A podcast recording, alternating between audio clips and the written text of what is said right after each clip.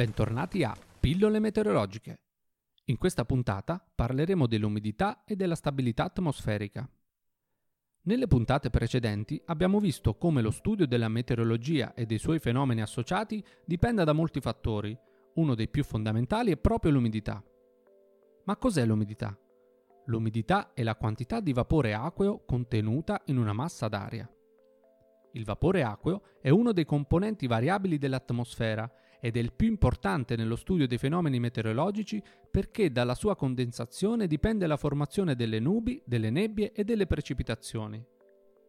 Per capire come il vapore acqueo influenzi il tempo atmosferico bisogna dare un'occhiata prima a come esso si presenta in natura, ma soprattutto a come si trasforma. L'acqua in natura è presente in forma solida, liquida ed aeriforme, a seconda della temperatura e della pressione che le sue particelle esercitano tra loro.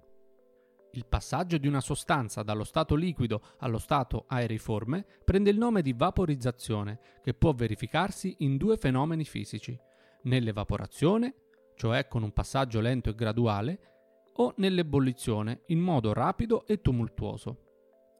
È dato sapere che un corpo aeriforme all'interno di un recipiente esercita una pressione sulle pareti del recipiente stesso, Tale pressione prende il nome di tensione ed è direttamente proporzionale alla forza cinetica con cui le particelle premono sulle pareti. Nel caso del vapore acqueo, questa tensione viene chiamata tensione di vapore ed è importante per prevedere quanto una quantità specifica di vapore possa praticamente espandersi nell'aria. Come si misura l'umidità? Il contenuto di vapore dell'aria si può determinare in vari modi. Quelli più usati in meteorologia sono l'umidità assoluta, l'umidità specifica e l'umidità relativa. L'umidità assoluta è il rapporto tra la massa di vapore ed il volume di aria che lo contiene. L'umidità specifica è invece il rapporto tra la massa di vapore e la massa totale dell'aria che lo contiene. Infine, l'umidità relativa è il rapporto tra la massa di vapore effettivamente presente in un volume d'aria ad una data temperatura e la massa di vapore necessario a saturare quel volume d'aria alla stessa temperatura espresso poi in percentuale. Dal punto di vista meteorologico, l'umidità relativa è il fattore più importante e più usato perché permette di determinare quanto un determinato ambiente sia più o meno vicino alla saturazione. Per far sì che l'umidità presente nell'aria ci indichi quanto ci sia o meno la possibilità che si formi una nube o una nebbia, bisogna determinare due valori di temperatura. Questi valori sono la temperatura totale e la temperatura di rugiada. Ovviamente la temperatura totale non è altro che la temperatura percepita in quella zona, mentre la temperatura di rugiada, in inglese dew point, è la temperatura alla quale l'aria umida si deve raffreddare affinché il vapore acqueo in essa presente raggiunga la saturazione. Per esempio, se la temperatura totale e la temperatura di rugiada risultano avere lo stesso valore, vuol dire che in quella zona, in quel momento, l'umidità relativa è al 100% e quindi l'aria è satura e di conseguenza la presenza di nubi o nebbie è molto probabile.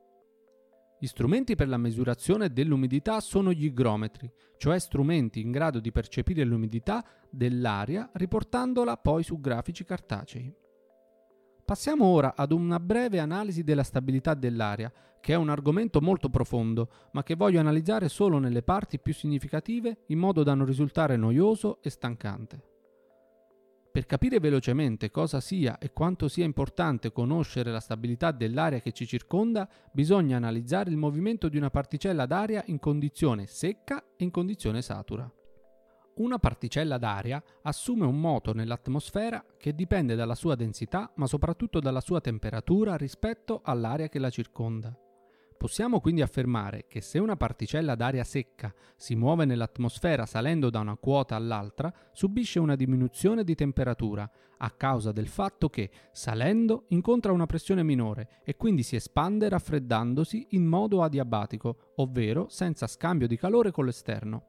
Ovviamente se la particella scende, si riscalda. Questo moto della particella d'aria secca viene chiamato gradiente adiabatico secco, che vale 1 grado centigrado ogni 100 metri. Una particella satura, invece, che sempre per le condizioni di densità e temperatura rispetto all'aria circostante sale nell'atmosfera, subisce una variazione di temperatura minore rispetto alla sua omonima secca, Questo perché il suo raffreddamento viene accompagnato da passaggi di stato. Queste variazioni di temperatura prendono il nome di gradiente adiabatico saturo, che varia da circa 0,2 gradi centigradi a circa 0,9 gradi centigradi ogni 100 metri di quota. Perché è importante conoscere tutto ciò? È importante perché misurare la temperatura e l'umidità di un giorno specifico in una specifica zona e compararlo con l'andamento standard di una particella d'aria secca e di una particella d'aria satura permette di conoscere la stabilità dell'atmosfera di quella determinata zona in un determinato lasso di tempo. A sua volta, la stabilità dell'atmosfera è fondamentale per conoscere l'andamento dei fenomeni atmosferici che si formeranno in essa. L'atmosfera può presentarsi in tre tipi di stabilità può essere stabile, instabile o indifferente. In caso di aria stabile, una massa d'aria spostata da A a B tende a ritornare nella sua posizione di equilibrio iniziale, quindi avremo assenza di moti convettivi che possono formare nubi e perturbazioni varie.